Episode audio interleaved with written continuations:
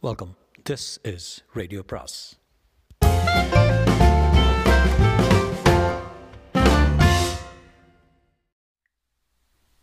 சுஜாதாவின் பேசும் பொம்மைகள் பாகம் ஒன்பது. மேனகாவிடமிருந்து ஃபோன் வந்திருக்கிறது என்றதும் கணேஷ் வசந்தை அர்த்தத்துடன் பார்த்தான். வசந்த் பாஸ் நான் போய் விசாரிக்கிறேனே என்று சொல்லி வார்டின் மறுமுனையில் வைத்திருந்த ஃபோனை எடுத்து பேசினான். மாயா? ஸ்பீக்கிங் வசந்த் குரலை மாற்றிக்கொள்ளவில்லை. மயன் மேனகா பேசுகிறேன் பேசு மேனகா. அவங்க சொல்கிறது எதையும் நம்பாத. டாக்டர் சாரங்கபாணி வர்ற வரைக்கும் எதுவும் சொல்லாத. அவர் தான் உன்னை குணம் பண்ணக்கூடியவர். இந்த கதை தானே வேண்டாங்கிறது. நைனா அசிரீரி நீ யாராக இருந்தாலும் சரி ஒன்று மட்டும் நல்லா தெரியும். மேனகா இல்லை. மேனகாவுக்கு பதிலாக யாரோ பேசுகிறீங்க தெரிஞ்சு போச்சு. பூனைக்குட்டி சாக்கிலேருந்து வெளியே வந்துருச்சுன்னு சொல்லு. சாரங்கங்கிட்ட ஏதோ வந்துட்டே இருக்கோன்னு சொல்லுண்ணே சரி குட் பை என்று ஃபோன் தொடர்பு இருந்தது இதை பாடுறா என்று வசந்த் அதை வைத்துவிட்டு கணேஷிடம் வந்து பாஸ் மேனகா ஃபோன் பண்ணுறாப்புல பாவ்லா அது பாட்டுக்கு ஏதோ பேசுது மெஷின்னு நினைக்கிறேன். அது வாய்ஸ் சிந்தசைஸாக இருக்கலாம். அப்போவே அதில் நிறைய பரிசோதனைகள் பண்ணிக்கிட்டு இருந்தாங்க என்றான். மாயா கட்டில் உட்கார்ந்து கொண்டிருக்க அம்மா அவள் தலையை தடவி கொண்டிருக்க ரங்கநாத் அதுக்கு தான் சொன்னேன் என்று உளறிக் கொண்டிருந்தார். மாயா எழுந்திருக்க முடியுதா பாரு? முடியலை. தலை சுற்றுறதுங்கிறா தலை சுற்றுறது சுனில் நீங்கள் தானே பாய் ஃப்ரெண்டு இதான் சான்ஸு கைத்தாங்களாக பிடிச்சி கட்டில் இருந்து இறக்குங்க. சென்னை வரைக்கும் ஆசுவாசப்படுத்தலாம். ரூபா வச்சுருக்கீங்கள ரொம்ப செலவு. மாயா மாயாவின் பெற்றோர் சுனில் அனைவரும் டாக்ஸி ஏற்பாடு செய்து கொண்டு புறப்பட கணேசன் வசந்த் காரில் அவர்களை பின்பற்றினார்கள். பாஸ் ஆதியோட அந்தமாக சொல்லுங்கள் திரைக்கதை வசனம் ரொம்ப குன்ஸாக இருக்குது. என்ன தெரியணும் மேனகாங்கிறது? மாயாவுடைய அக்கா. அமெரிக்காவில் இருக்கிறத நம்ப வச்சுருக்காங்க. தெரியுது வாய்ஸ் சிந்தசிஸ்னு சொன்னாங்க. இப்போ கொஞ்சம் கொஞ்சமாக துண்டுகளை ஒட்ட வைக்க வருது. வசந்த் மேரகா முதல்ல வேலைக்கு சேர்ந்துருக்கா அவள் மேலே முதல்ல பல சோதனை செய்திருக்காங்க அது ஃபெயில் ஆகிடுது அவளுக்கு என்னவோ ஆயிடுச்சு அவளுக்கு ஒன்றும் ஆகலைன்னு நம்ப வைக்க. வார வாரம் அவள் குரலில் ஃபோன் பண்ணிக்கிட்டே இருக்கிறாங்க. இவ்வாறு பல முறை ஃபோன் கால் வந்துட்டு குரல் கூட அதே மாதிரி இருந்தால் அவள் அமெரிக்காவில் இருக்கான்னு நம்புவோம். மேனகா அப்பவே காலிங்கிறீங்க? பாஸ் அந்த ஆராய்ச்சி கிடங்குல பிறபறையாக பெண்கள் என்னவோ திருசமம் பண்ணிக்கிட்டு இருக்காங்க. அவங்க யார்? கினிபிக்ஸ்ன்னு சொல்லுவாங்களோ அந்த மாதிரி பெண்களின் மூளையில் சிப்பு பதிச்சு எண்ணங்களை மாற்ற சோதனை. அதான் திருப்பி திருப்பி செய்து பார்த்துருக்காங்க. அவங்கெல்லாம் மூளை பாதிக்கப்பட்டு அரை உயிரும் கால் உயிருமா பிறையில் படுக்க வச்சுட்டாங்க. ஆட்டோ சங்கருக்கு இந்த நிலைமை இந்த ஆளுக்கு என்ன பாஸ் வித்தியாசம்? குவைத்தை விடுதலை பண்ணுறதா சொல்லி இராக்கை ஈராக்கை அழிச்சிக்கிட்டு இருக்காங்களே அவங்கள கேட்கவே முடியறது? விஞ்ஞானம். யுத்தம். இது ரெண்டுலேயும் எந்த பா எந்த பாவம் மன்னிக்கப்படும். விஜயவாடா நகரை புறக்கணித்துவிட்டு கார் நெடுஞ்சாலையில் செல்ல வசந்த் சிகரெட் பற்ற வைத்துக்கொண்டு பாஸ் போன உடனே ராஜேந்திரன் கிட்ட சொல்லிட்டு முதல்ல போய் சேரலாம். அவன் வேன் பாரு நம்மையே சில மணி நேரமாக தொடர்ந்து வந்துக்கிட்டு இருக்கு ஆ ஆமாம் பாஸ். சென்னையிலிருந்து என்னையும் உன்னையும் துரத்திக்கிட்டு வந்திருக்காங்க. உன்னை ரயில் கொள்ள முயற்சி. என்னை சாலையில் தொடர்ந்து ஆக்சிடென்ட் பண்ண. இப்போ என்னங்கிறீங்க? அம்பாசடர் டாக்ஸி இடைப்பட்ட ஊரின் டீ கடையில் நின்றது. கணேஷ் அவர்களை பின்னால் நிறுத்தி என்ன விஷயம்? என்றார் தாகமாக இருக்க சோடா சாப்பிடலான்னு அப்போது அவர்கள் அவர்களை கடந்து சென்ற வேன் சட்டென்று நின்றது. வசந்தும் கணேஷும் ஒருவரை ஒருவர் பார்த்து கொண்டிருந்த போது அதிலிருந்து இருவர் இறங்கி மௌனமாக அவர்களை நோக்கி வந்தார்கள். முரடர்கள். லுங்கியை இறக்க கட்டியிருந்தார்கள். அதில் ஏதாவது ஆயுதம் நிச்சயம் ஒழித்து வைத்திருக்க வேண்டும். கயிற்றுக்கட்டிலை வெளியில் கொண்டு வந்து மடக்கி போட்டு கடக்கா! என்று ஆர்டர் செய்தார்கள். ஒருவன் மீசை நீவி விட்டு கொண்டே வசந்தை பார்த்தான். செமத்தியா அடி வாங்கினால? முழுக்க சாக விருப்பமா? என்றான். சாக அடிக்கத்தான் குரு என்றான் வசந்த். வசந்த் டோன்ட் டாக் கணேஷின் கண்கள் அவர்களின் ஒவ்வொரு சலனத்தையும் கவனித்தன. கணேஷன் அருகில் வந்து பெட்ரோலை பிடுங்கி விட்டா? என்றான். நீங்கள் என்ன சொல்கிறீங்கன்னு புரியல. புரியலையா? புரிய வைக்கட்டுமா? என்று தகர நாற்காலியை ஒருவன் எடுக்க மற்றொருவன் சற்றும் எதிர்பாராத விதமாக ஒரு நாட்டு துப்பாக்கியை உருவி கணேஷை நோக்கி நிதானமாக குறிவைத்து பஸ் லுக் அவுட் என்று கத்துவதற்குள் சுட்டுவிட்டான். கணேஷ் அப்படியே மார்பை பிடித்து கொண்டு ஐயோ! என்று விழ வசந்த் சட்டென்று பெஞ்சுக்கடியில் ஒளிந்து கொள்ள மாயாவும் மற்றவர்களும் வீற்றிருந்த வண்டியை நோக்கி அவர்கள் சென்று ஒரு வீச்சில் சுனிலை வீழ்த்தி ரங்கநாத்தை தள்ளிவிட்டு அம்மாவின் அலறலை பொருட்படுத்தாமல் மாயாவை தம் வண்டிக்குள் தரதரவென்று இழுத்துக்கொண்டு செல்ல அவர்கள் இன்ஜின் உயிர் பெற்று காத்திருக்க வண்டி உடனே புறப்பட்டு புழுதி படலத்தில் மறைந்தது. வசந்த் வழிபட்டான் கந்தக புகை வாசனை இன்னும் விரவி இருந்தது. பஸ் பஸ் போயிட்டீங்களா? ஐயோ! என்று கணேஷை புரட்டினான். ரத்தம் இல்லையே. என்னடா அது கணேஷ் இருந்து ஒரு விதத்தில் இதை எதிர்பார்த்து தான் வெஸ்ட் போட்டுக்கிட்டேன் படலை என்னாச்சு? எல்லாம் கோட்டை விட்டுட்டிங்களா? மாயாவை கடத்திட்டு போயிட்டாங்க. சுனில் அவர்களிடம் ஓடி வர என்ன ஹீரோ நீங்கள் சண்டை போட்டு காதலியை காப்பாற்றிருக்க வேண்டாமா? துப்பாக்கி சாதம் கேட்டுச்சு. யார் அடிபட்டாங்க? பாஸ் தான். எழுந்துட்டாரு. காயகல்ப்பு சாப்பிட்ருக்காரு பொழைச்சிட்டாரு. ஐயோ என் பொண்ணு என் பொண்ணு என்று அம்மா அலறினால் கவலைப்படாதீங்க பிடிச்சிடலாம். வசந்த் நம்பர் நோட் பண்ணியாடா. மேரடார் van boss Tamil Nadu registration four five four five Vasanth car Sunil இங்கே இருங்க. மரத்தடியில் அம்மாவை ஆசுவாசப்படுத்திட்டு நாங்கள் போய் வந்துடுறோம். வசந்த் மாருதியை எடுத்து அலற வைத்து சீ சீறி புறப்பட்டான். இன்னும் அரை மணி நேரம் பிடிக்கல. அதுக்காக இந்த ஜென்மம். ஜெய் சதாம் ஹுசேன். பெல்ட் போடுங்க பாஸ் மாருதி ஏதோ கார் ரேஸ் புறப்படுவது போல புழுதியில் கிளம்பி கணேஷ் பெல்ட் அணித்தான். ஒரு ஏபிடி பஸ் மூன்று லாரிகள் பிக்னிக் பார்ட்டி டிராக்டர் இவற்றை முதல் நிமிஷத்தில் சாப்பிட்டான். அதன் பின் மூடலில் இருந்து ரயில்வே கேட் நுழைவதற்குள் சில சென்டிமீட்டர்கள் புகுந்து கடந்தான். Man at work take diversion என்கிற பகுதியில் தொண்ணூறு கிலோமீட்டருக்குள் நுழைந்தான். பிச்சிட்டடா என்றான் கணேஷ். அதோ மேட்டடார் அது முயல் போல குதித்து குதித்து செல்ல பாஸ் என்ன பண்ணலாம்? ஓவர்டேக் பண்ணாத.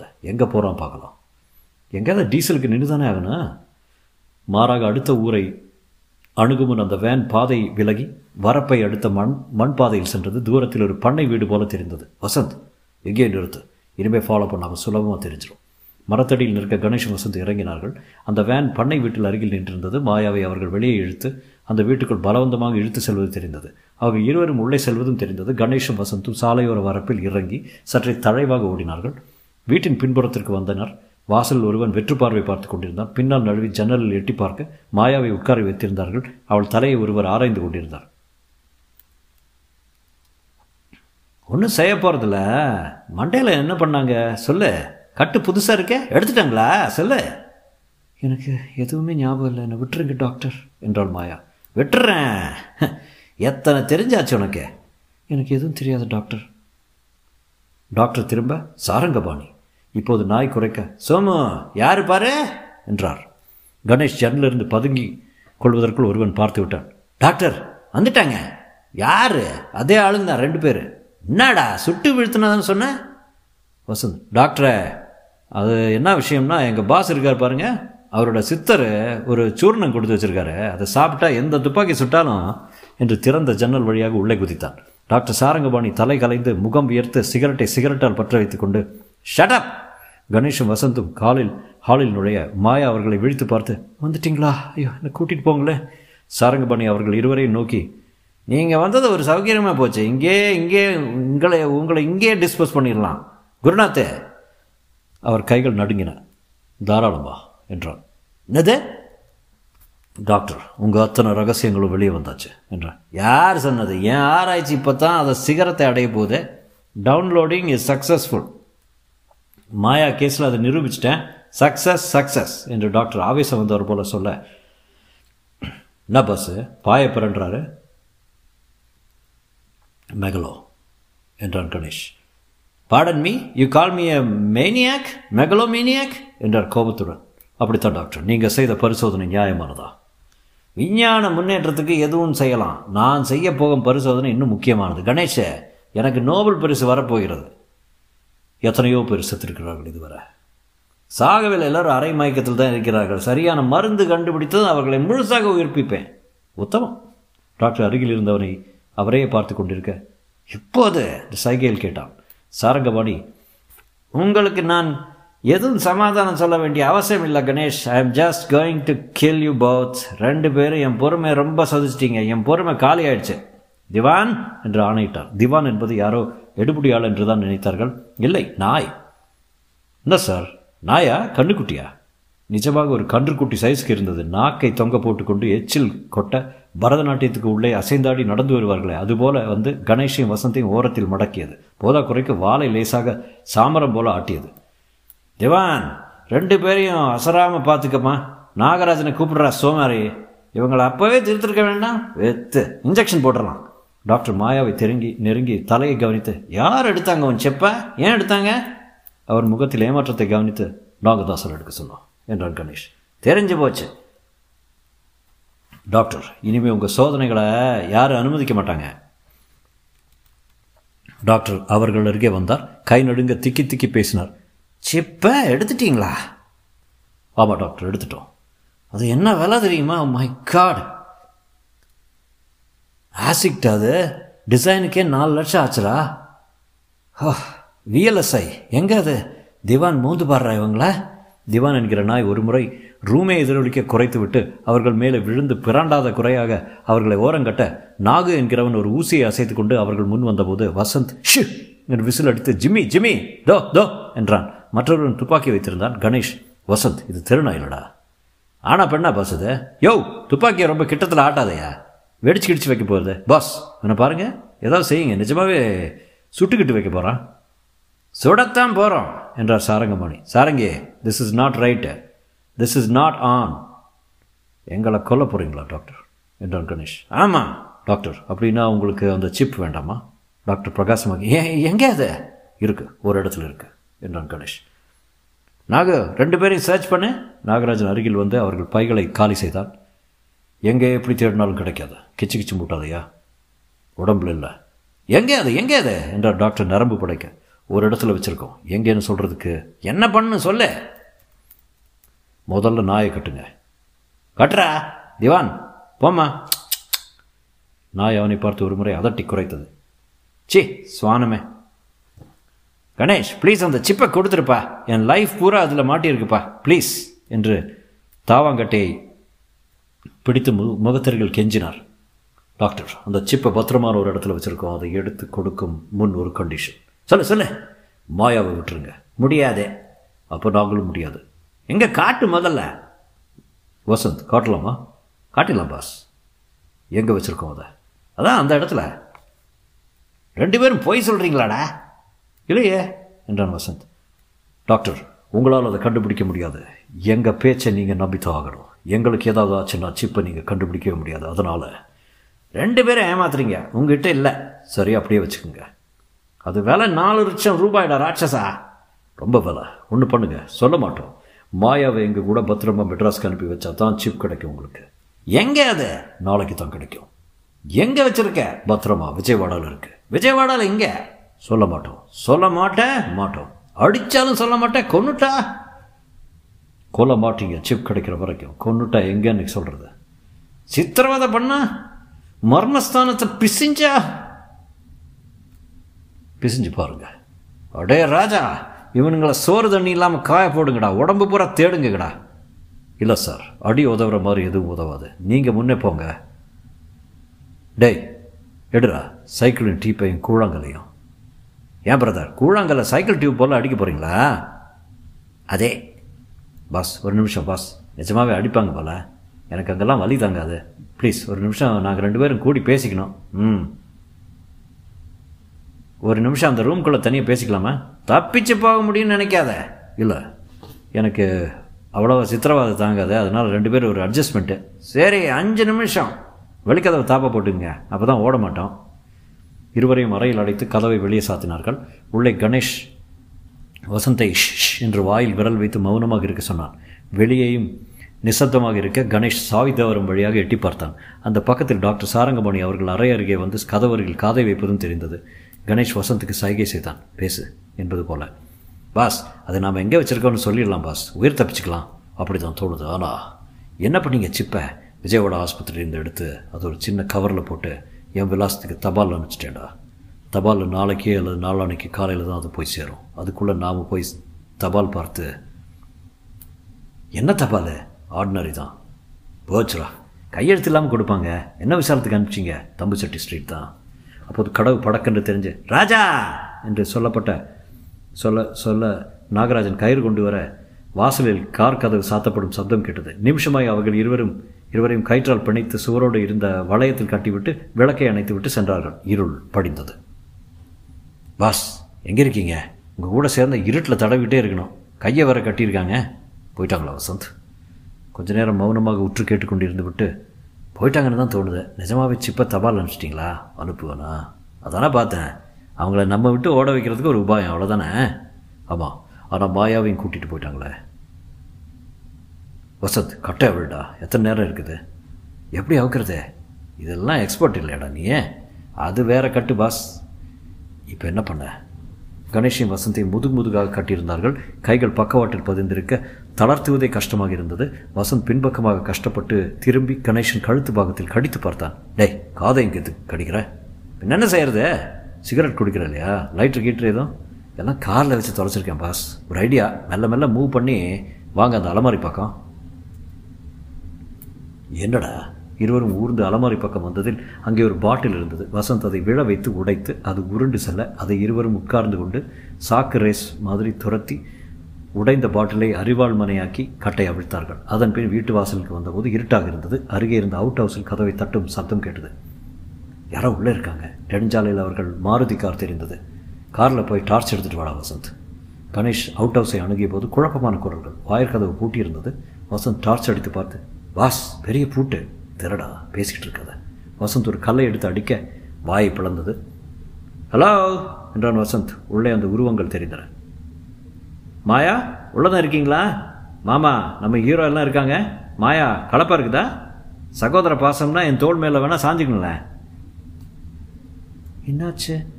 அவசரமாக எங்கள் எல்லாரையும் அடைச்சி போட்டுட்டு வேனில் கிளம்பி போயிட்டாங்க. மெட்ராஸ் தான் போயிருக்கதா கே பேசிக்கிட்டு இருக்காங்க. கணேஷ் இந்த விவகாரமே வேண்டாம்ப்பா. எங்களை எப்படியாவது மெட்ராஸ் சேமிச்சுப்பியா? என்றார் ரங்கநாத். போகலாம் போகலாம் பயப்படாதீங்க. அவசரப்படாதீங்க. முதல்ல ராஜேந்திரனுக்கு ஃபோன் பண்ணுனா விஜயவாடாக்கு போய் ஃப்ளைட் இருக்கான்னு பார்க்கலாமா? வாரம் ஒரு வாரம் ஒரு ஃப்ளைட் போகும் பாஸ் ரிஸ்க்கு பேசாமல் ஹைதராபாத் போயிட்டு அங்கே காலையில் ஃப்ளைட்டை பிடிச்சிட்டு போயிடலாம். அவங்க போய் சேர்றதுக்குள்ளே போயிட்டா சரி. பாஸ் ஒரு மாருதி இவ்வளோ பேரை தாங்குமா? அடுத்த டவுன் வரைக்கும் அதை உங்களை தனிச்சிட்டு தான் வரணும். அங்கே போய் பீட்டி எடுத்துக்கலாம். அவர்கள் புறப்பட சற்று தூரத்தில் பெட்ரோல் திறந்து விட்டது. விடிந்தவுடன் பங்க் திறந்து கேனை எடுத்து போய் நிரப்பி அவர்கள் கிளம்புவதற்குள் காலை ஒன்பதாகிவிட்டது. அங்கிருந்து ஹைதராபாத் போய் சேர சாயங்காலமாகி ஒரு கல்கத்தா ஃப்ளைட் வழக்கம் போல டிலே ஆகி டிக்கெட் கிடைத்து அவர்கள் சென்னை வந்து சேர்வதற்குள் ராத்திரி எட்டரை மணி ஆகிவிட்டது. வந்தவுடன் ராஜேந்திரனுக்கு ஃபோன் செய்தான். ராஜேந்திரன் என்ன கணேஷ் ஆந்திராவெல்லாம் போக ஆரம்பிச்சிட்டிங்களா? உங்கள் தந்தி புரியவே இல்லை. என்ன விஷயம்? யாரை அரெஸ்ட் பண்ணணும் சொல்லுங்கள் சிஎம்பாறைன்னு ஒரு இடம் இருக்குதுங்க. அங்கே சாரங்கபாணி நரேந்திரநாதன் ரெண்டு பேர். ஓ அவங்களா? அவங்க ரொம்ப கில்லாடிகளாச்சே. அவங்கள போய் எதுக்கு அரெஸ்ட் பண்ணணும்? அவங்க செய்கிற பரிசோதனைகள் அளவுக்கு மீறின மீறினவை. அதை வேணால் பப்ளிக் இன்ட்ரெஸ்ட் மாதிரி போட்டுட்டு உங்களுக்கு தெரியாதா Ganesh? They are killing patients Rajendran. ஆதாரம்? மேரகான ஒரு பொண்ணு ஏபிஎஸ் கார்பஸ் பெட்டிஷனோட வரேன். அவளை விடுவிக்கவாவது வருவீங்களா? ஆச்சரியகரமான விஷயங்கள் வெளியே வரும். அதெல்லாம் வேண்டாம். நாளைக்கு காலையில் முதல் காரியமாக அங்கே போகலாம் இப்போவே போயிடலாம் ராஜேந்திரன். ஃபோன் செய்து பார்த்தால் டாக்டர் சாரங்கபாணி வெளியூர் போயிருக்கிறார் என்றும் எப்போது வருவார் என்று சொல்ல முடியாது என்றும் தகவல் வந்ததாக ராஜேந்திரன் மறுபடி ஃபோன் செய்தார். கணேஷ் ஆயாசத்துடன் நம்ம அவசர அவசரத்தை அவர் புரிஞ்சுக்கல என்றான். பாஸ் அவங்க இன்னும் வந்திருக்கவே மாட்டாங்க. சொல்ல முடியாது. வா வசந்த் போய் பார்க்கலாம். பாஸ் எதுக்கும் இந்த முறை போலீஸ் துணையோடு போகிறது நல்லதுன்னு நினைக்கிறேன். கணேஷ் குழப்பத்துடன் இன்னொரு தடவை ஃபோன் செய்து பார்க்கலாம் என்று ராஜேந்திரன் என்னை சுற்ற எங்கேஜாக இருந்தது. வைத்தது மணி அடித்து ராஜேந்திரன் பேச ஒரு கோயின்சிடன்ஸ் பார்த்தீங்களா? என்ன? அந்த லேப் சொன்னீங்களே. ஆமாம் அதில் தீ விபத்து. எனது வசந்த் கணேஷ் இருவரும் சிஎம்ஆரை போனபோது அதன் ஒரு பகுதியில் புகை மேகம் எழுந்து வானளவு உயர தீயணைப்பு வண்டிகள் ஜன்னல் வழி ராட்சச நீரூற்றை திணித்து கொண்டிருக்க மை காட் எப்படி பாஸ் இதுக்கு என்ன அர்த்தம்? சொல்கிறேன் சாரகபாணியோட அடுத்த திட்டம் இது. என்ன பாஸ் தடயங்களை அழிக்கிறான். பாஸ்டட் ரொம்ப கிளவர் ரொம்ப கிளவர் மேலும் சைரன்கள் ஓலத்துடன் நகரத்தின் அத்தனை தீவண்டிகளையும் செய்தி கேட்டு விரைந்து வந்து படையுடன் சேர்ந்து கொண்டன. கணேஷ் செய்வதறியாது வானத்தை ஆம்பர் வெளிச்ச சவுக்குகளால் வீறிக்கொண்டிருந்த பிரம்மாண்டமான தீயை கவனித்தான். தீயணைப்பு அதிகாரியை நிறுத்தி ஏக எத்தனை நேரமாகும் தீ அணைக்க? என்பதற்கு அவர் காலை வர போகும் பெரிய தீ என்றார். ராஜேந்திரன் அவர்கள் அருகில் வந்து என்ன விஷயம் சொல்லுங்க? ராஜேந்திரன் இது ஒரு சாபட்டாஜ் நிச்சயம். எலக்ட்ரிக்கல் ஃபயருங்கிறாங்க நீங்கள் சிஐடியில் நல்லா விசாரிக்க சொல்லுங்கள் நிச்சயம் இது ஆர்ட்ஸன் தான். வேண்டுமென்றே வச்ச தீ. நீங்கள் ஒருத்தர் தான் இந்த லேபை பற்றி குறை சொல்லியிருக்கீங்க. என்னவோ நோபல் பரிசுக்கான ஆராய்ச்சியெல்லாம் நடக்குதுன்னு டெல்லி ஹோம் மினிஸ்ட்ரியிலேருந்து ஃபோன் கால் வருது. தீ அணைக்கிறதுல தீவிரமாக ஈடுபட சொல்லி கவர்னர் கூட சொல்லியிருக்காரு. சாரங்கபாடி வந்துட்டாராம்மா இப்போ தான் வந்தாராம். சாரகபாணி காரில் இருந்து இறங்குவதை வசந்த் பார்த்து பாஸ் நம்மாளு என்றான். சாரங்கபாணி கைகளை உதறிக்கொண்டு தீயை நோக்கி செல்ல அவரை சுற்றியிருந்தவர்கள் தடுத்தார்கள். வசந்த் நீ எதுக்கோ நாளை காலையில் ஆஃபீஸ்க்கு சீக்கிரம் வந்துடு இந்த வேலையில் ஒன்றும் செய்ய முடியாத நிலை. இல்லை பாஸ் அந்த ஆளை கிட்டத்தில் போய் பார்க்கலாம். வாங்க விசாரிக்கலாம். அதிர்ச்சியாவது கொடுக்க வேண்டாமா? வசந்தின் பின் கணேஷ் சென்று ஹலோ டாக்டர் என்றான். சாரங்கபாணி திரும்பி பார்த்து ஹலோ வசந்த் பார்த்தீங்களா இந்த அநியாயத்தை? விஜயவாடாலேருந்து எப்போ வந்தீங்க? விஜயவாடா? ஆச்சரியத்துடன் பார்த்து என்ன வளர்றீங்க லேபின் மேற்கு பகுதி சேதமடையாமல் பார்த்துக்கொள்ள வேண்டும் மிஸ்டர் ஆனந்தராஜ் என்று தீ அதிகாரியை கேட்டுக்கொண்டார். எக்ஸ்கியூஸ் மீ கணேஷ் உங்களுடன் பேச வேண்டிய நிறைய இருக்குது இந்த தீயை கட்டுப்படுத்தின பின் தான் என் மன நிம்மதி பெறும். எத்தனை வருஷமாக கட்டிக்காத்த ஆராய்ச்சி சாலை இது? என் உழைப்பின் வியர்வை முதலும் அனைத்தும் அங்கே தான் இருக்குது ஷடப் நீங்கள் அதை கொளுத்தியிருக்கிற எனக்கு தெரியும். வியப்பாக இருக்கிறது நீங்கள் சொல்வது. நானே தகப்பன் தன் குழந்தையை தீப்பற்ற வைப்பானா? சாரங்கபாணி மாயா இங்கே யார் மாயா? பாசாங்க வேண்டாம். அவுட் ஹவுஸில் அடைச்சிட்டு என்ன சொல்கிறீங்க என்று தெரியவில்லை. புரியும்படி சொல்லுங்க. நரேன் லுக் அட் திஸ் மேற்கு பகுதியை காப்பாற்றி ஆக வேண்டும். இவர்களை என்னென்னவோ உளறுகிறார்கள். எனக்கு இருதமே நின்றுவிடும் போல இருக்கிறது. நிற்கட்டும் என்றான் வசந்த். போங்கப்பா போங்கப்பா. நெருப்பை வேடிக்கை பார்த்துக்கிட்டு. கணேஷும் வசந்தும் பின்னால் தள்ளப்பட கணேஷ் ரொம்ப கில்லாடிவன் சாரங்கபாணி என்றான். தீ கொழுந்து விட்டு எரிந்து கொண்டிருக்க கணேஷ் அவர்களை விட்டு விலகி வசந்த் வா சீக்கிரம் என்றான். என்ன பாஸ் அந்த தீக்குள்ள நாம் நுழைஞ்சாகணும். என்னது? அது என்ன பண்ணுவியோ? ஆஸ்பெஸ்டாஸ் போடுவியோ? இல்லை ஊதுவியோ? உள்ளே போய் முக்கியமாக மேனக்கா இருந்த பிறையிலிருந்து உடலை மீட்டே ஆகணும். எதுக்கு பாஸ் என்றால் சும்மா கேள்வி கேட்காத. டாக்டர் சாரங்கபாடியுடைய பிளான் புரியலையா? அவன் தடயங்களை அனைத்தும் எரிக்க பார்க்குறான். அதில் ஒரு உடலாவது மீட்கப்பட வேண்டியது முக்கியம். மேனக்கா கிடைச்சா உத்தமம். சரி பாஸ் ட்ரை பண்ணுறேன் கொஞ்சம் பேர்னால் கிண்ணல் வாங்கி வைங்க. தீப்பட்ட காயத்துக்கு தடவலாம். நானும் வரட்டுமா? ஃபயருக்குள்ளே போடுறதுக்கு ஒரு நேக் இருக்குது லோர்ஸை பாரு. காற்றின் திசையை பாரு. வெறுப்பேற்றுறீங்களா ரொம்ப அதிகம் இருந்தால் வந்துரு. ரிஸ்க் எடுக்காத. எங்கேயாவது காலி ஆகிட்டேன்னா மூணு கேஸ் பெண்டிங்கில் இருக்குது ப்ரீஃப் எழுதணும் நீங்கள் வந்து கவனிச்சுக்கிறவங்கள என்று வசந்த் ஜெய் மாருதி! என்று அந்த தீயை நோக்கி சென்றான். கணேஷ் சற்று கவலையுடன் தான் காத்திருந்தான். வசந்த் ரிஸ்க் எடுக்க மாட்டான். ஆனால் தீரச் செயல்களுக்கு தயங்கவும் மாட்டான். ஏதாவது ஒன்று கிடக்க ஒன்று ஆகிவிட்டால்? அரை மணியில் வசந்த் கருப்பு பிசாசு போல வெளியே வந்தான். பாஸ் உங்கள் கூட சேர்ந்ததில் இது ஒரு வேலை தான் பாக்கின்னு நினச்சிட்டு இருந்தேன். என்னடாச்சு உயிரோட முழுசாக வெளியே வந்திருக்கனே. ஒரு வா வா உண்டா? சபாஷ் உண்டா? வா வா சபாஷ். சொல்லு என்னாச்சு? ஜன்னல் வாசல் எல்லாம் எரிஞ்சுக்கிட்டு தீ தீக்கங்கங்கள் அனைவரையும் நசுக்கி கொண்டிருக்க cut that out did you get Menaka yes என்றான் கணேசன் கைமேல் தட்டினான் வசந்த் யோ கிரேட் ஐம்பது ரூபாய் சம்பள உயர்வு. முதல்ல ஒரு ஆம்புலன்ஸ் வேணும். காரிடாரில் மேனகாவை விட்டுட்டு வந்திருக்கேன். இனிமேல் எங்கே கொண்டு போகிறதே டாக்டர் ராம்மூர்த்தியோட ப்ரைவேட் நர்சிங் ஹோமுக்கு ராத்திரி மாயாவின் வீட்டுக்கு இருவரும் சென்றபோது மணி பதினொன்று ஆகிவிட்டது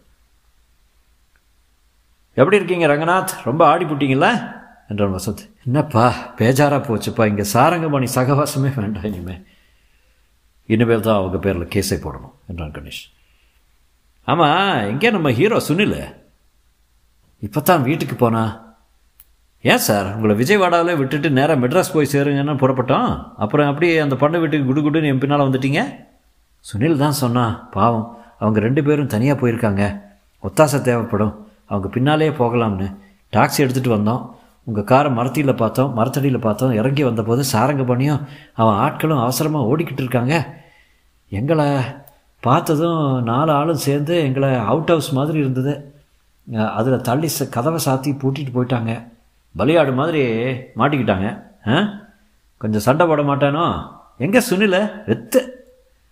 மறுதினம் காலை அலராக அலறலாக தலைப்பு செய்தி வந்திருந்தது. ஆராய்ச்சி சாலையில் தீ ஆராய்ச்சி கருவிகளை பலத்த சேதம் நாற்பது பேர் பலி கவர்னர் பார்வையிட்டார். கணேஷ் அந்த செய்தித்தாளை விசிறி எறிந்துவிட்டு என்ன போய் என்ன போய்? என்ன பாஸ்? வசந்த் இதை எப்படி நிரூபிக்கிறது? இந்த தீயை ஏற்படுத்தியவனே சாரங்கபாடிதான் எப்படி சொல்கிறீங்க முட்டாள். குட்டு உடஞ்ச உடஞ்சி போனதுனால அறகுறையாக இருந்த அந்த உடல்களை எல்லாம் ஒழுக்க முழுக்க ஒரே அடியாக தீர்த்து கட்ட ஒரே உபாயம் தீ விபத்து. இன்சூரன்ஸ் சர்வேயர் யாரையாவது கன்சல்ட் பண்ணலாம் பாஸ். காலை பத்து மறுபடிக்கு பத்துக்கு மறுபடி சிஎம்ஆரை போய் சேர்ந்தார்கள். இன்னமும் புகைந்து கொண்டிருந்த இடத்திலிருந்து இடிபாடுகளும் பிளாஸ்டிக் ரப்பர் முதலிய எரிந்த நாற்றமும் விரவ லேபின் ஒரு பகுதி மற்றும் முழுவதும் சேதமடை இருந்தது. கணேஷ் டாக்டர் நரேந்திரநாத்தை பார்க்க போனான். டாக்டர் இந்த விபத்து எப்படி நடந்தது? ஷார்ட் சர்க்கியூட்டை ஏன் கேட்குறீங்க இன்சூரன்ஸ் கம்பெனி சார்பில் விசாரிக்க வந்திருக்கோம். நாங்கள் இன்சூரன்ஸை கிளைம் பண்ணுறதா இன்னும் தீர்மானிக்கல. ஏ அவங்க நஷ்டஈடு கொடுப்பாங்களான்னு சந்தேகம் மிஸ்டர் கணேஷ். கொடுப்பாங்க. கொடுக்காம என்ன? நீங்கள் எத்தனை சேத மதிப்பு போட்டிருக்கீங்க?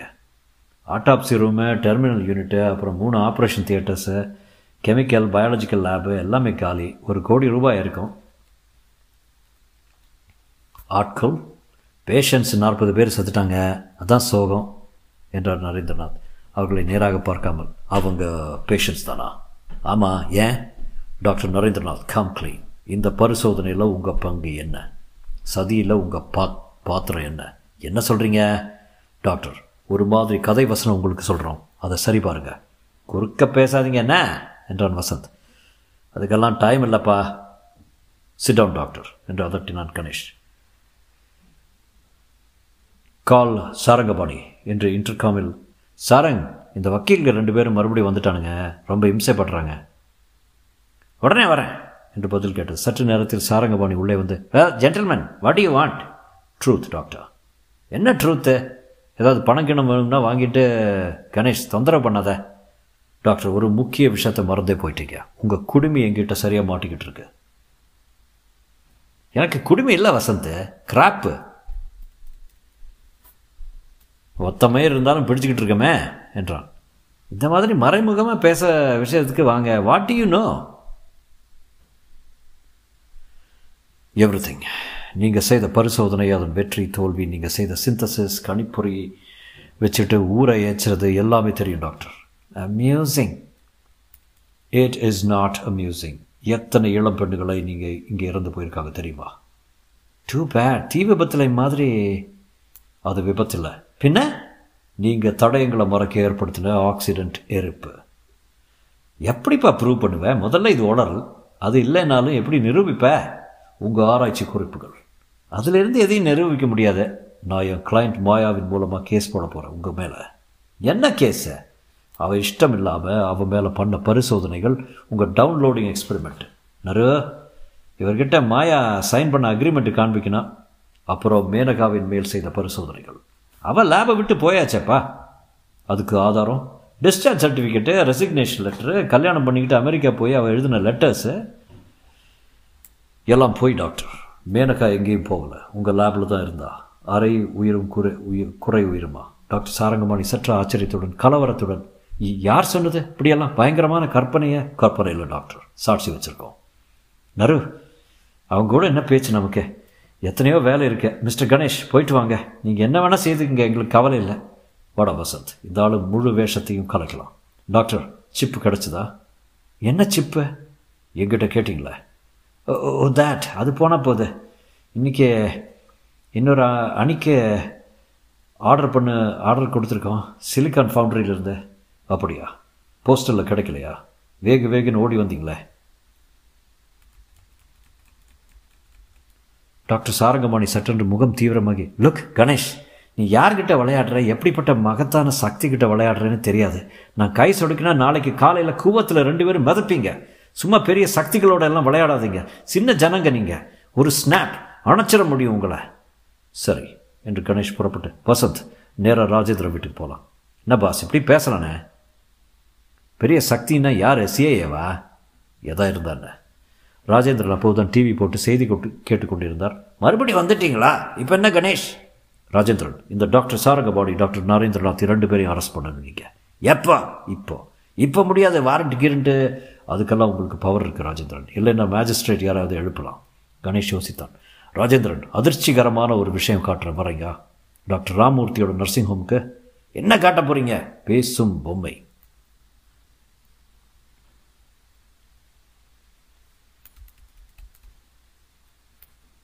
கணேஷ் ராஜேந்திரனை அழைத்துச் சென்று டாக்டர் ராமூர்த்தி நர்சிங் ஹோமுக்கு சென்றபோது வசந்த் காத்திருந்தார் வாங்க பாஸ் பின்னாடி வழியே போகலாம் ஏன்? என்றார் ராஜேந்திரன். இங்கே வச்சிருக்கிறதே ரகசியம். கூடிய சீக்கிரம் தெரிய வரும். இரும்பு படிகள் வழியாக இரண்டாவது மாடிக்கு சென்றனர். அங்கே பரஞ்சோதி செபாஸ்டியன் என்று இரு டாக்டர்களை அறிமுகம் செய்து வைத்தான் வசந்த். ரெண்டு பேரும் ஸ்டேட்ஸில் நியூராலஜி படித்தவங்க பரஞ்சோதி சொல்லுங்கள் முதல்ல. முதல்ல பார்த்துருவோமே என்றார் டாக்டர் பரஞ்சோதி. சுமார் முப்பது முப்பத்தி ரெண்டு வயது இருக்கும். சர்ஜனின் பனியனும் பச்சை குள்ளாயும் அணிந்திருந்தார். புஜங்கள் வலுவாக தெரிந்தன.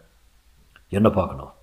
கொஞ்சம் பொறுமையா இருங்க என்று வசந்த் அவர்களை அழைத்து செல்ல சுத்தமாக இருந்த காரிடாரில் நடந்து குளிர் அறைக்குள் நுழைந்து நுழைந்து கண்ணாடி மூலம் தெரிந்த உள்ளறையில் காத்திருந்த மற்றொரு டாக்டரை பார்த்து பிரகாஷ் கொண்டு வாங்க என்றார். உள்ளிருந்து ஒரு சக்கர படுக்கை கொண்டு வரப்பட்டது. அதில் உட்கார்ந்திருந்த வாக்கில் இருந்த பெண்ணை பார்த்து யாருங்க இது? என்றார் ராஜேந்திரன். மேனகா மாயாவுடைய அக்கா. மேனகா ஒரே திசையை பார்த்து கொண்டிருந்தாள். கண்கள் ஜீவனற்றிருந்தன. படுக்கையின் சலனத்துக்கு ஏற்ப அவள் உடலும் ஆடியது. என்னங்க இது? உயிர் இருக்கா இல்லையா? பாதி உயிர். அப்படின்னா கேட்டானிக் ஸ்டேஜுங்கிறாங்களே அது மாதிரி. ராஜேந்திரன் நீங்கள் சைபோகை பற்றி கேள்விப்பட்டிருக்கீங்களா? இல்லை. அப்புறம் விளக்குறேன். இப்போ பாருங்க மேனகா பேசுகிறத மேனகா என்றார் பரஞ்சோதி. என்ன? உன் பேர் சொல்லு மேனகா ரங்கநாத். நல்லா இருக்கியா? நல்லா இருக்கேன். நீங்கள் நானும் நல்லா இருக்கேன். இன்னைக்கு என்ன கிழமை மேனகா வியாழன். தப்பா சொல்லுத. நேத்திக்கு என்ன கிழமை மேனகா வியாழன். கிழமைன்னு கேட்டால் வியாழன் மட்டும்தான் சொல்லுது. ரொம்ப சிக்கலான விஷயம் சார். இந்த பொண்ணுக்கு உயிர் இருக்கிறதா இல்லையா? பேசுதே. பேசுனா போதுமா? கையை காலை ஆட்டுமா? ஆட்டாது. இது உடலா? பிளாஸ்டிக்கா? பாருங்க உள்ளே வாங்க என்றார் பரஞ்சோதி. ராஜேந்திரன் தயங்கித்தான் சென்றார். பாஸ் நான் கூட பார்த்ததில்ல. எனக்கு என்னவோ நம்ம பார்க்குறது பிடிக்க போகிறதில்லன்னு பட்சி சொல்லுது. பரஞ்சோதி உள்ளே வந்து திரைகளை மூடினார். மேனகாவின் கழுத்து வரை போர்த்தியிருந்த மேலுடை நீக்கினார். மை காட் என்று பின்வாங்கினார்கள். நால்வரும் ராஜேந்திரன் அலுவலகத்தில் காப்பி சாப்பிட்டு கொண்டிருந்தார்கள். வசந்த் ஒரு மாத்திரை நாக்கில் வைத்து காப்பியால் அதை உள்ளே தள்ளினான். ட்ராங்குலைசர் என்றான் ராஜேந்திரனிடம்.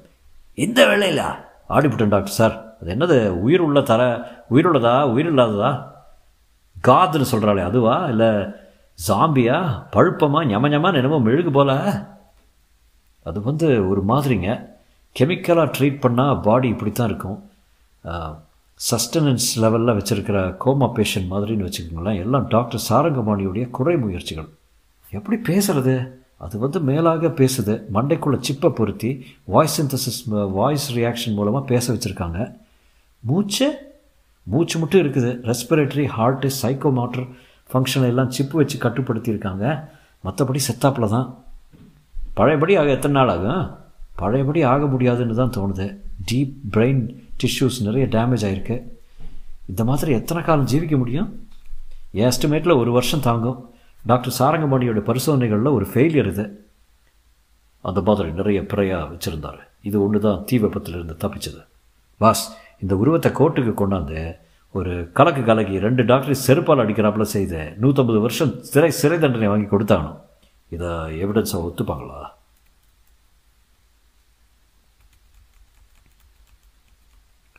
ஆமாம் ஜட்ஜு பயந்துட்டு கூழ்மோர் கேஸாக போயிடுது. கொஞ்சம் விவரமாக சொல்லுங்கள் பரஞ்சோதி. என்ன பரிசோதனை? டவுன்லோடிங்கு. அது அமெரிக்காவில் தடை செய்யப்பட்ட பரிசோதனை இது. அது வந்து விளங்கலை. ஒரு ஆளுடைய ஞாபகங்களை பிரதி எடுத்து டிஸ்க் மூலமாக கம்ப்யூட்டருக்கு வெளியில் கொண்டு வந்துடுறது. அப்புறம் மூளையினுடைய சிறு செயல்பாடுகளை மட்டும் ஒரு சிப்பை பதிச்சு பண்ணி வைக்கிறது. இரண்டுமே அத்திய அபாயமான பரிசோதனைகள். இந்த ஃபீல்டில் பிரேசில்லையோ எங்கேயோ சில ஜூ டாக்டர்கள் பண்ணுறதா சொல்கிறாங்க மற்ற இடங்களில் தடை செய்யப்பட்ட பரிசோதனை. அதை இங்கே செய்கிறாங்கன்னு அறிஞ்சு முதல்ல நான் நம்பலை. வசந்த் சொன்னது நம்பவே இல்லை. ஆனால் இணைப்புகளை பார்த்ததில் இது இசிஜிக்கு இணைச்சது இல்லைன்னு தெரிஞ்சு போச்சு. டவுன்லோடிங் பர்பஸ் தான் இது. பயங்கரம். இது சக்ஸஸ் ஆகிட்டுருக்கு கொஞ்சம் கொஞ்சமாக முன்னேற்றம் காட்டியிருக்காங்க. நிறைய பலி வாங்கியிருக்கணும். அந்த நோபல் ஆசை தான் இவங்களெல்லாம் இந்த விஷப்பரீட்சையில் செலுத்துது. ஆனால் இவங்களை உடனே அரெஸ்ட் பண்ணியிருக்கலாமே. எவிடன்ஸே ஆகப்படல இப்போ ஆஸ்பத்திரியில் எல்லா எவிடன்ஸையும் தீ வச்சு கொளுத்திட்டாங்க. இந்த பொண்ணை தவிர இதை கொண்டு போய் கோர்ட்டில் நிறுத்தி ரொம்ப பாடுங்க. கணேஷ் என்ன சொல்கிறீங்க ஏதோ சாக்கு சொல்லி டாக்டருங்க ரெண்டு பேரையும் அரெஸ்ட் பண்ணிவிட்டு வாங்க. அதுக்கப்புறம் கொட்டையை பிசிஞ்சு எதையாவது காரியத்துக்கெல்லாம் கன்ஃபெஷன் வாங்கிடலாம். என்ன? அது சாத்தியமாக தோணலை. அவங்க இந்த நேரம் ஃப்ளைட்டை பிடிக்க மீனம்பாக்கம் போயிருப்பாங்கன்னு தோணுது. ராஜேந்திரன் தன் ஜீப்புக்கு போய் ரேடியோ மூலமாக கண்ட்ரோல் ரூமுக்கு செய்தி சொன்னார். ஏர்போர்ட்டுக்கு செய்தி போயிருக்கோம். முதல்ல அவங்கள போய் பார்க்கலாம். வாங்க. தேங்க்ஸ் டாக்டர் என்றான். டாக்டர் சாரங்கபாணி தப்பித்து ஓட எந்தவித பிரயத்தனமும் செய்ததாக தெரியவில்லை. அடையாறில் மெட்ராஸ் கிளப்பில் ஒரு லெக்சர் கொடுத்து கொண்டிருந்தார். மனித மனத்தின் செயல்பாட்டை முழுவதும் அறிந்து கொள்ளும் நேரம் வந்துவிட்டது. இன்னும் பத்து வருஷத்துக்குள் நம் வாழ்நாளிலேயே நம் சரித்திரத்தின் மகத்தான கேள்விக்கு விடை எடுத்துவிடும். அப்போதுதான் நாம் கடவுளின் செயல்பாட்டை ஏற்றுக்கொள்ளப் போகிறோம். அந்த செயல்பாடு என்ன? சாரங்கபாணி அந்த முன்னூறு பேர் சபையை ஒரு மௌன அதர அந்தரத்தில் நிறுத்திவிட்டு சாகா வரம் இம்மார்டலிட்டி என்று தொடர்ந்தார். ஜென்டில்மேன் இப்படி யோசித்து பாருங்கள். நீங்கள் இறக்கும் போது உங்கள் நினைவுகள் அத்தனையும் இறந்து போகின்றன. நீங்கள் வாழ்நாள் முழுவதும் சேர்த்து வைத்த இத்தனை புத்தகங்கள் பாடகங்கள் அறிவு பெட்டகங்கள் அனுபவங்கள் அத்தனையும் செத்து விடுவதுதான் மனித பிறவின் மகத்தான சோகம். இப்போ அந்த நினைவுகள் அனைத்தையும் ஒரு காந்த தட்டுக்கு மாற்றி மற்றொரு உடலுக்கு புத்தம் புதிய உடலுக்கு மாற்ற முடிந்தால் என்னாகிறது? மறுபடியும் ஒரு மின்சாரம் சரித்த மௌனம்.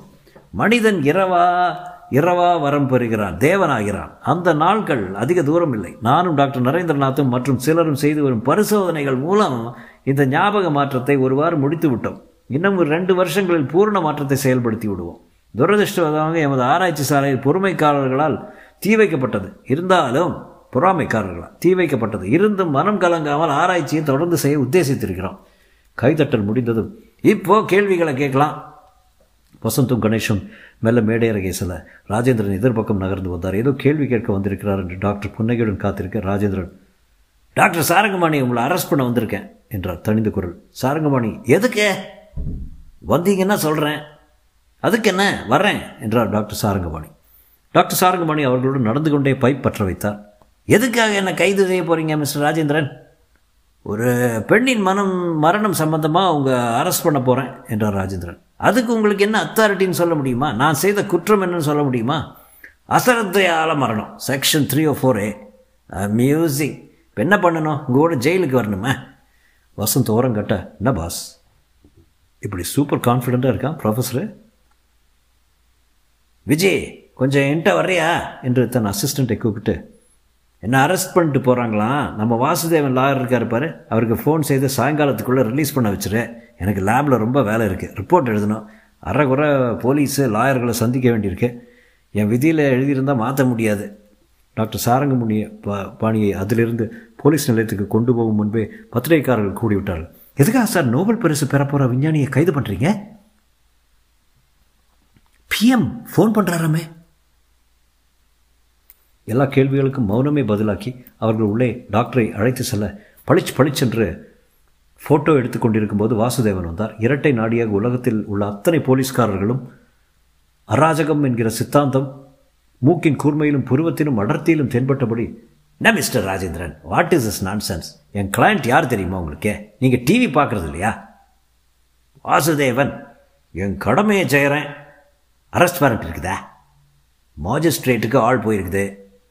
மை காட் சாரங்கபாணி நீங்கள் இங்கே வர வேண்டியதே இல்லை. No there is no warrant Vasanth சில சந்தர்ப்பங்களில் போலீஸ் ஆஃபீஸர் வாரண்ட் இல்லாமல் இருபத்தி நாலு மணி நேரம் என்று ஆரம்பித்தவனை அது யார் என்கிற மாதிரி பார்த்தார். ஆ ஹலோ கணேஷ் நீங்கள் எங்கே எப்படி? என்றார் வாசுதேவன். கணேஷ் அவரை தனியாக அழைத்து சென்று சார் உங்கள் கிளைண்ட் அபாயகரமான பரிசோதனை பண்ணியிருக்கிறதா? எங்களுக்கு ஆதாரபூர்வமாக.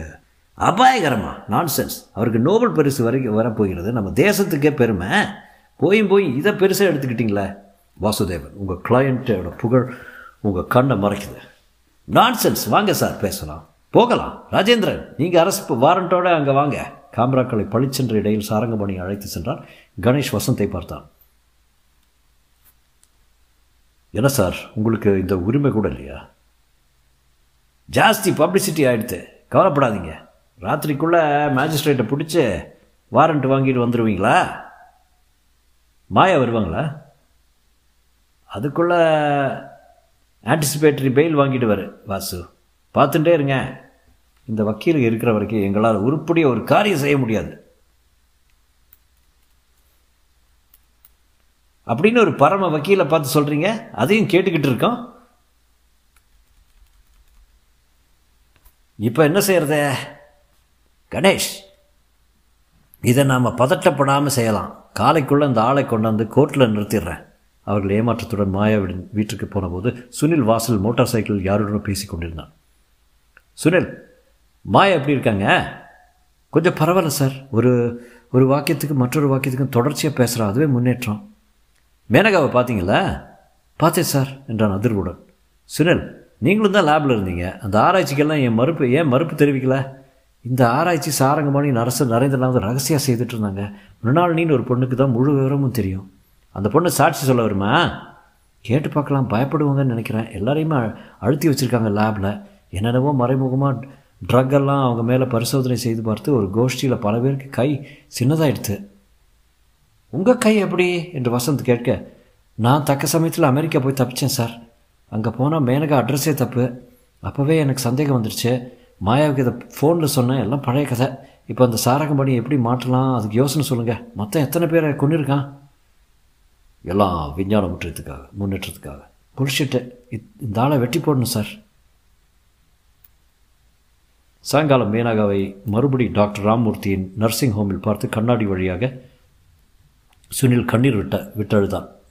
மாயா அவள் அப்பா அம்மாவும் வேறு எவரும் இதை பார்க்காமல் இருந்ததே நல்லது. சுனில் இது என்ன? உயிரா இல்லையான்னு சொல்ல முடியுமா? அதான் கணேஷ் சொன்னார் பாதி உயிர் தான் ஒரு சில இயக்கங்கள் மட்டும் வெளி உலகத்துக்கு வெளி உலகத்துக்கு சப்ளை செய்து சாவை பாதி கட்டடத்தில் ஒத்தி வச்சிருக்கிறதா சொல்லலாம். டாக்டர் அப்படி நீங்கள் சர்டிஃபிகேட் கொடுக்க முடிச்சா அவரை மர்டருக்கு சார்ஜ் பண்ணலாம்ல? கோமா பேஷண்ட் மாதிரி தான் சொல்லலாம். கண்ணாடி வழியாக மேனகாவை பார்த்ததும் வசந்த் மேனகா? என்றான் என்ன? என்றான் யார் நீ? என்றான் மேனகா. நீ வெறும் பொம்மையா? பேசும் பொம்மையா? மேனகா. டாக்டர் இப்படியே கொண்டு வந்து கோர்ட்டில் நிறுத்த முடியுமா? ஆம்புலன்ஸ் வச்சு. கஷ்டம். இல்லை வசந்த் ஸ்பெஷல் பர்மிஷன் வாங்கி இன்ஸ்பெக்டர் பண்ண சொல்லலாம். ஆனால் அது என்னவோ எனக்கு உதந்த க சாட்சியாக தெரியல. கோமா பேஷண்ட் பாங்க பேச பேச வேறு பேசுது. எல்லாரும் அவர் ஆராய்ச்சி திறமையில் மயங்கி கிடக்கிற போது நாம் சயின்ஸை மெடிக்கல் சயின்ஸை நமக்கு எதிராக சாட்சியை வச்சுக்கக்கூடாது பின்ன அவரை எப்படி பழி வாங்குறதா? என்றார் வசந்த். ஒரு நிமிஷம். மேனகா? என்ன? நீ டாக்டர் சாரங்கமணியை கொண்டுட்டு வரியா? கையில் கத்தி கொடுக்குறோம் டிராக்குலா மாதிரி விட்டு பார்ப்போம் என்று கணேஷிடம் சன்னமாக சொன்னான். கத்தி என்றது. ஆமாம் கத்தி. ஆமாம் கத்தி. சரியாக போச்சு. கணேஷ் வசத் இது வீண் முயற்சி. ஏதாவது பிரசிடெண்ட் இருக்கான்னு பார்க்கலாம். பப்ளிக் இன்ட்ரெஸ்ட்டு ரங்கநாத் ஒரு பெட்டிஷன் கொடுத்தா கையெழுத்து போடுவாரா? நான் வாங்கி வரேன் சார் கையெழுத்து. காலை ராஜேந்திரன் ஃபோன் செய்திருந்தார். கணேஷ் நீங்கள் சொன்ன மாதிரி ரெண்டு பேருக்கும் வாசுதேவன் ஆன்டிசிபேட்டரி பெயில் வாங்கிட்டாரு.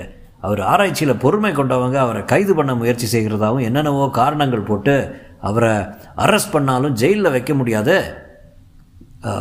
அதுக்கு எதிராக ஏதாவது பப்ளிக் இன்ட்ரெஸ்ட் லிட்டிகேஷன் மாதிரி வேறு எதனாச்சும் போடுறீங்களா?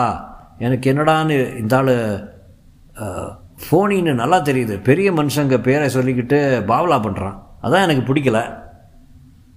ஏதாவது டிராஃபிக் கேஸில் அது பிடிச்சி மடக்கி உள்ளே போடலாம்னா ஆஃபீஸுக்கு கூட நடந்து தான் போகிறான் கணேஷ் ராஜேந்திரன் பொய்டிக் ஜஸ்டிஸ்னு ஒன்று இருக்குது அதன்படி ஏதாவது அவருக்கு தண்டனை நிச்சயம் கிடைக்கும். ஃபோனை வைத்தது மறுபடி ஃபோன் அடித்தது. டாக்டர் ராம்மூர்த்தி நர்சிங் ஹோம்லேருந்து சுனில் தான் இப்போ ஃபோன் செய்தான். என்ன சுனில்? என்றான் வசந்த். உடனே வாங்க. மேனகா இறந்துட்டா? இருவரும் விரைந்து சென்றதில் மேனகா தன் இணைப்புகளுடன் அமைதியாக படுத்திருந்தாள். என்னாச்சு டாக்டர்?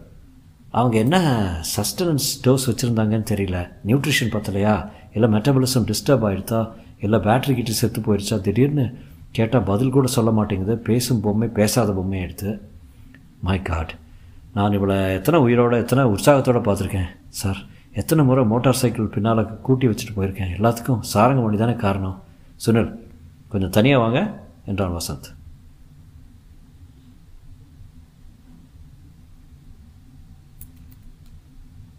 சுனில் வசந்திடம் கண்ணீர் விட்டு அழுதான். ஒரு காலத்தில் நான் மேனகாவை காதலிச்சேன் சார். அமெரிக்காவுக்கு ஏமாற்றிட்டு போயிட்டான்னு அவன் மேலே வெறுப்பாக இருந்தது. இப்போ தானே தெரியுது இவ இங்கே லோக்கல் ஆஸ்பத்திரியில் பேசும் பொம்மையாக ஜீவிச்சிருக்கான்னு. ச்சே கஷ்டம்தான். இருந்தாலும் அக்கா தங்க ரெண்டு பேரும் காதலிச்சது மிஸ்டேக்கு சுனில் சாரங்கமணியை நம்ம ரெண்டு பேரும் ஒரு வழியாக ஒரு வழியாக ஒரு வழி பண்ணிடலாமா? எப்படி? எல்லாத்தையும் நானே சொல்லணுமா?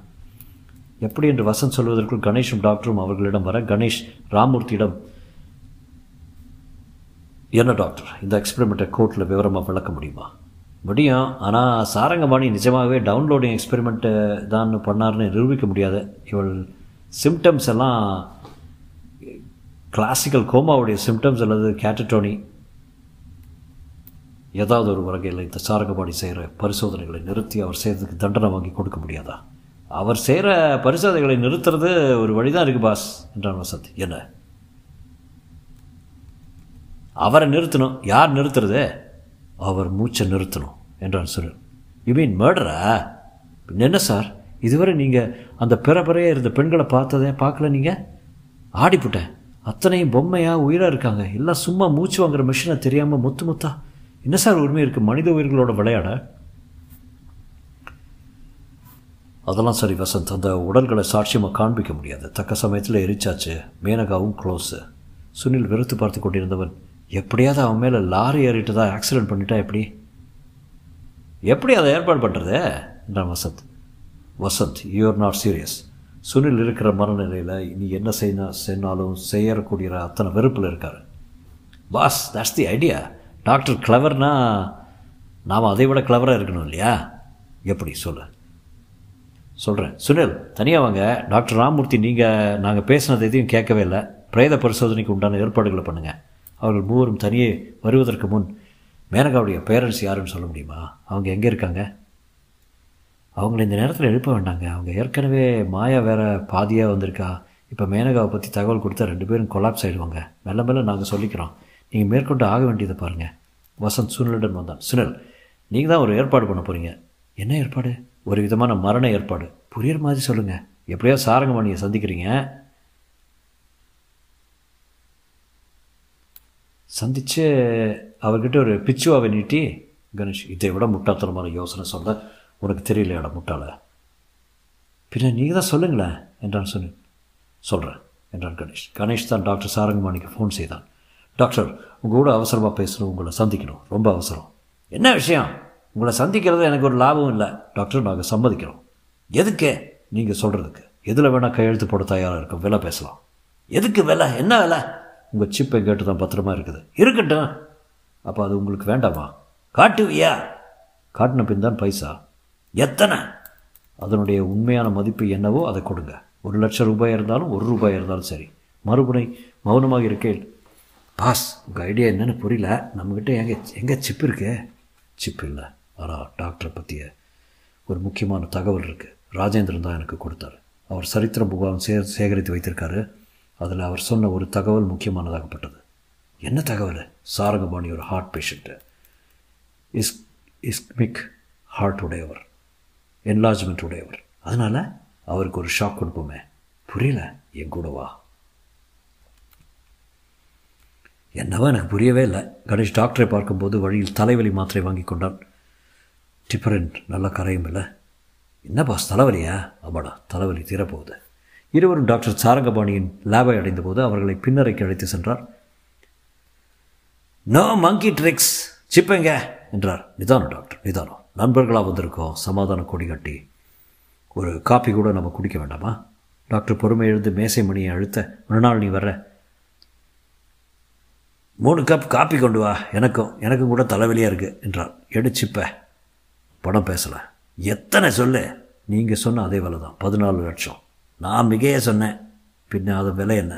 ஒரு லட்சம் பெறும் ஆசிக் டைசன் பதினெட்டு லட்சம் செலவழித்தோம். ஆனால் இதில் பதினெட்டு சிப் எடுக்கலாம். இதுதான் முதலாவது. காப்பி வந்ததும் மூவருக்கும் கோப்பையில் ஊற்றிவிட்டு மிருணாளனி சென்றான். டாக்டர் காப்பியை அருந்தியபடி டிராயரில் இருந்து ஒரு காகிதத்தை எடுத்து இதை பார். மொத்தம் ஃபவுண்டரிக்கு கொடுத்த பண ரசீது சிலிக்கன் ஃபவுண்டரிக்கு கொடுத்தது. கணேஷ் அதை பார்வையிட்டு சரி ஒரு லட்சம் சம்மதம் செக் கொடுப்பீங்களா முதலில் சிப் அதன் பின் செக். எனவோ நீ இன்னமும் பாச்சா காட்டுறேன்னு நினைக்கிறேன். முதல்ல தபாலில் சேர்த்த. என்ற தபாலில் ஒரு இழவு இல்லை. ஆட்கள் உன் ஆஃபீஸை துப்புரவாக தேடிட்டாங்க. பிறகு போலீஸை அழைச்சி வந்தா என்று கைது பண்ண அது பலிக்காமல் புதுசாக ஒரு ட்ரிக்கு கொண்டு வந்திருக்கேன். அவ்வளோ விலை உயர்ந்த பொருளை அத்தனை சுலபமாக இழப்போமா டாக்டர் பின்ன எடுத்துக்காட்டு முதல்ல இதை கேளுங்க என்றான் கணேஷ். நிதானமாக வார்த்தை வார்த்தையாக சொன்னான். டாக்டர் நீங்கள் தற்போது சாப்பிட்ட காஃபியில் இப்போது தானே விஷம் கலந்தேன் அதுக்குள்ளே விழுங்கிட்டீங்க. பேட் லாக் அவர் முகம் சற்றே விழ சட்டென்று தன் காஃபி கோப்பையை பார்த்தார். அதன் அடிவண்டியாக இருந்த பகுதியை பார்த்தார். வெள்ளையாக பொடியாக இருந்தது. என்ன? என்ன? இது என்ன? என்றார் தன் நெஞ்சை பிடித்துக்கொண்டு. ஸ்ட்ரிக் நைன் டாக்டர் இன்னும் ரெண்டு நிமிஷம் தான் உங்கள் வாழ்வு மூச்சடைகிறது அல்லவா? Good bye doctor thanks for the coffee ஏய் இரு இரு! என்று அவர்கள் இருவரையும் துரத்தை எழுந்து பிடிக்க பார்த்தபோது வசந்த் வாசிக்கிறோம் என்று அவர்களை பிடிக்கும் வாகில் வந்தவரை ஒரே ஒரு முறை தள்ளிவிட்டு இனிமே உங்களால் பேச முடியாது டாக்டர். மூச்சு ஓட்டும். ரொம்ப பிரத்யேகமான சரக்கு என்று சொல்லிவிட்டு வா வசந்த் என்று வேகமாக கிளம்பிவிட்டான். டாக்டர் சாரங்கபாணி அந்த மேஜை விளிம்பை பிடித்து எழுந்திருக்க முயன்றவர் மறுபடி நெஞ்சை பிடித்து கொண்டு விழுந்தார். வெளியே விரைந்து வந்தவனிடம் வசந்த் என்ன பாஸ்? என்னத்தை கலக்குனீங்க காஃபியில் என்னவோ வெள்ளையாக இருந்தது. நிஜமாவே ஸ்ட்ரிக் நைன் பாய்சனா? அதெல்லாம் இல்லை. ஆடிவிட்டாரு அதுக்கு தான் அந்த அதிர்ச்சியே. நாம் வர்றப்போ வியர்க்க ஆரம்பிச்சிருப்பார் இதுதான் முதல் கட்டம். இப்போ என்ன ஆகுங்கிறீங்க அவர் மெடிக்கல் ரிப்போர்ட்டில் அவரது அத்தனை வீக்கான ஹார்ட்டுக்கு இத்தனை நேரத்துக்கு ஹார்ட் அட்டாக் வந்திருக்கணும். பார்க்கலாம் என்றார். அன்றிரவு ராஜேந்திரனிடமிருந்து ஃபோன் வந்தது. என்ன கணேஷ் நீங்கள் டாக்டர் சாரங்கவாணியை பார்க்க போயிருந்தீங்களா சாயங்காலம்? ஆமாம் ஏ அப்போ என்னாச்சு? அவர்கிட்ட சில விஷயங்கள் பேசணும் வந்துட்டோம். ஏன்? என்ன விஷயம்? சாரங்கமணி இறந்துட்டாரு.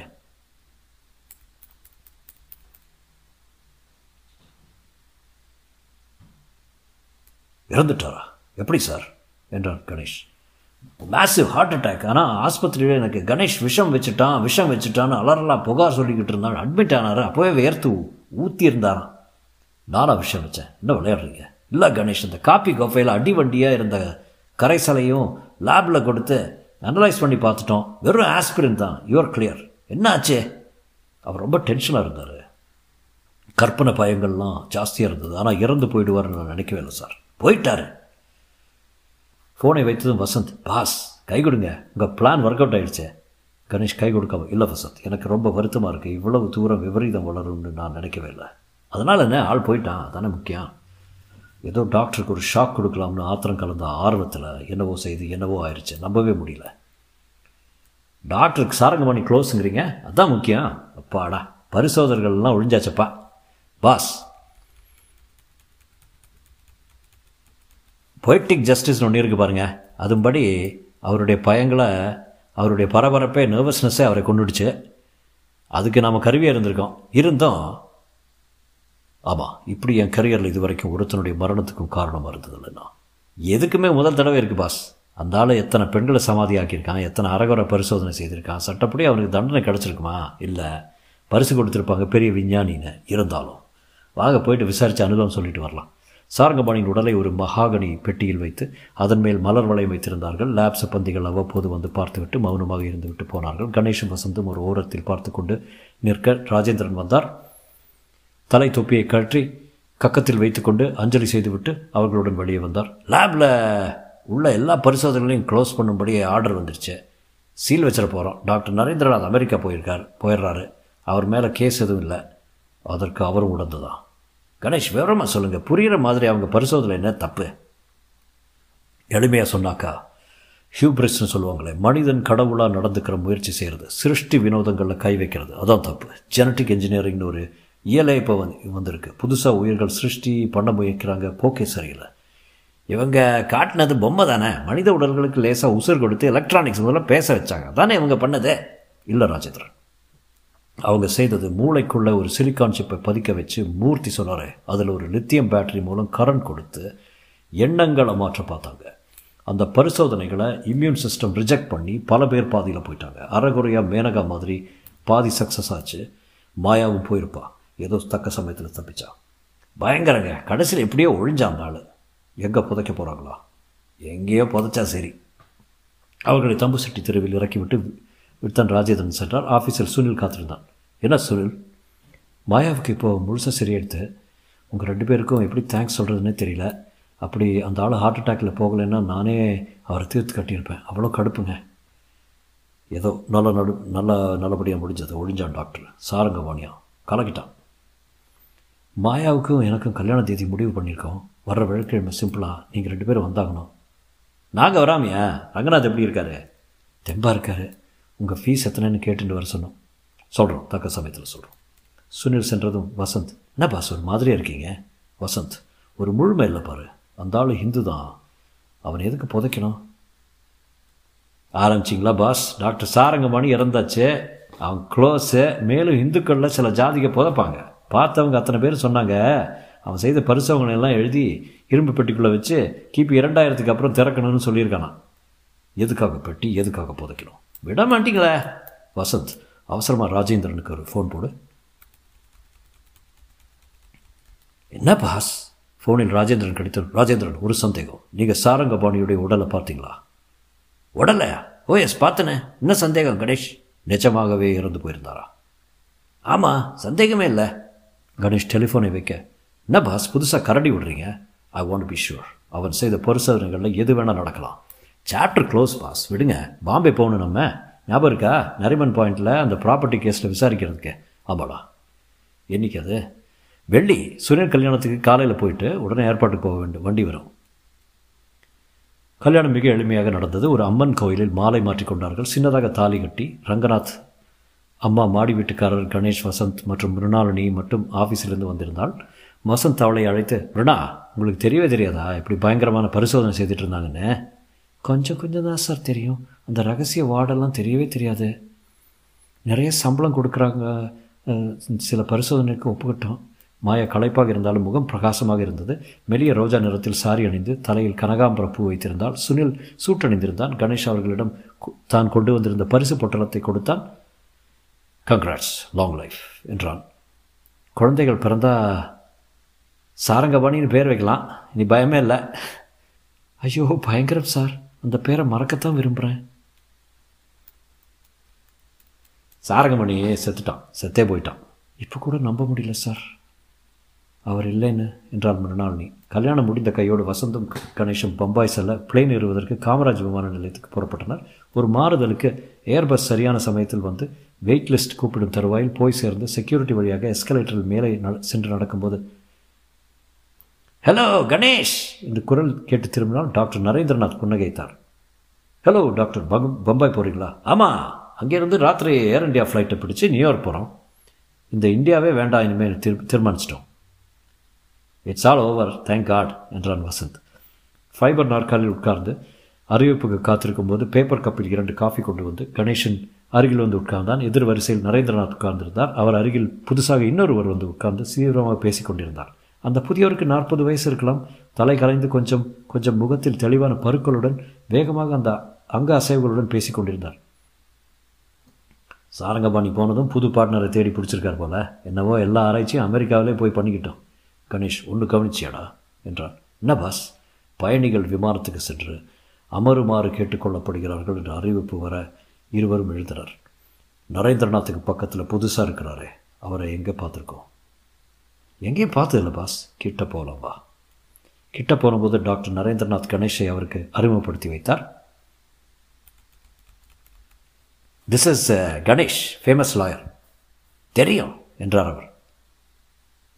This is uh, doctor Sarangapani என்றார் அவர். ரெண்டாம் சாரங்கபாணி என்றார் அவர். பாஸ் இந்த குரலை நாம் எங்கேயோ கேட்டிருக்கோம்ல? குரல் சாரங்கபாணியின் குரல். முற்றும். அப்பா லாஸ்ட் எபிசோடு கொஞ்சம் பெருசாக இருக்கு. I think it's about an hour I didn't want divide into two two parts so என்னோட review of the story I I actually did not enjoy the story overdone I think concept genetic engineering and all that is real அது even today it's real threat to mankind ஆனால் இந்த கதை கொஞ்சம் I think it's too much கொஞ்சம் ஜாஸ்தி ஓட்டிட்டான். சுஜாதான்னு நினைக்கிறேன். கொஞ்சம் I think there is a certain amount of science fiction you can take it but this one was a லில் பிட் ஓவர் த டாப் அப்படின்னு சொல்லலாம். I think Vasanth was pleasurable இருக்கிறதுல வச்சு. மற்றபடி கேரக்டர்ஸ் எல்லாம் I was I tent not enjoy it at all I was waiting for to get over முடிக்கிறது எப்போன்னு பார்த்துட்டு இருந்தேன். ஸோ ஒரு மாதிரி ஒரு மாதிரி முடிஞ்சது. It was to me it was a torture to read this book right from the beginning itself I was like எங்கடா போகுதுன்னு நினச்சேன்.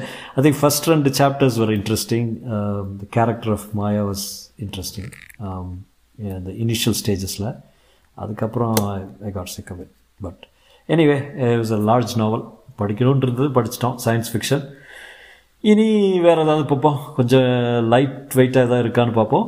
And and talk to you then good night everybody bye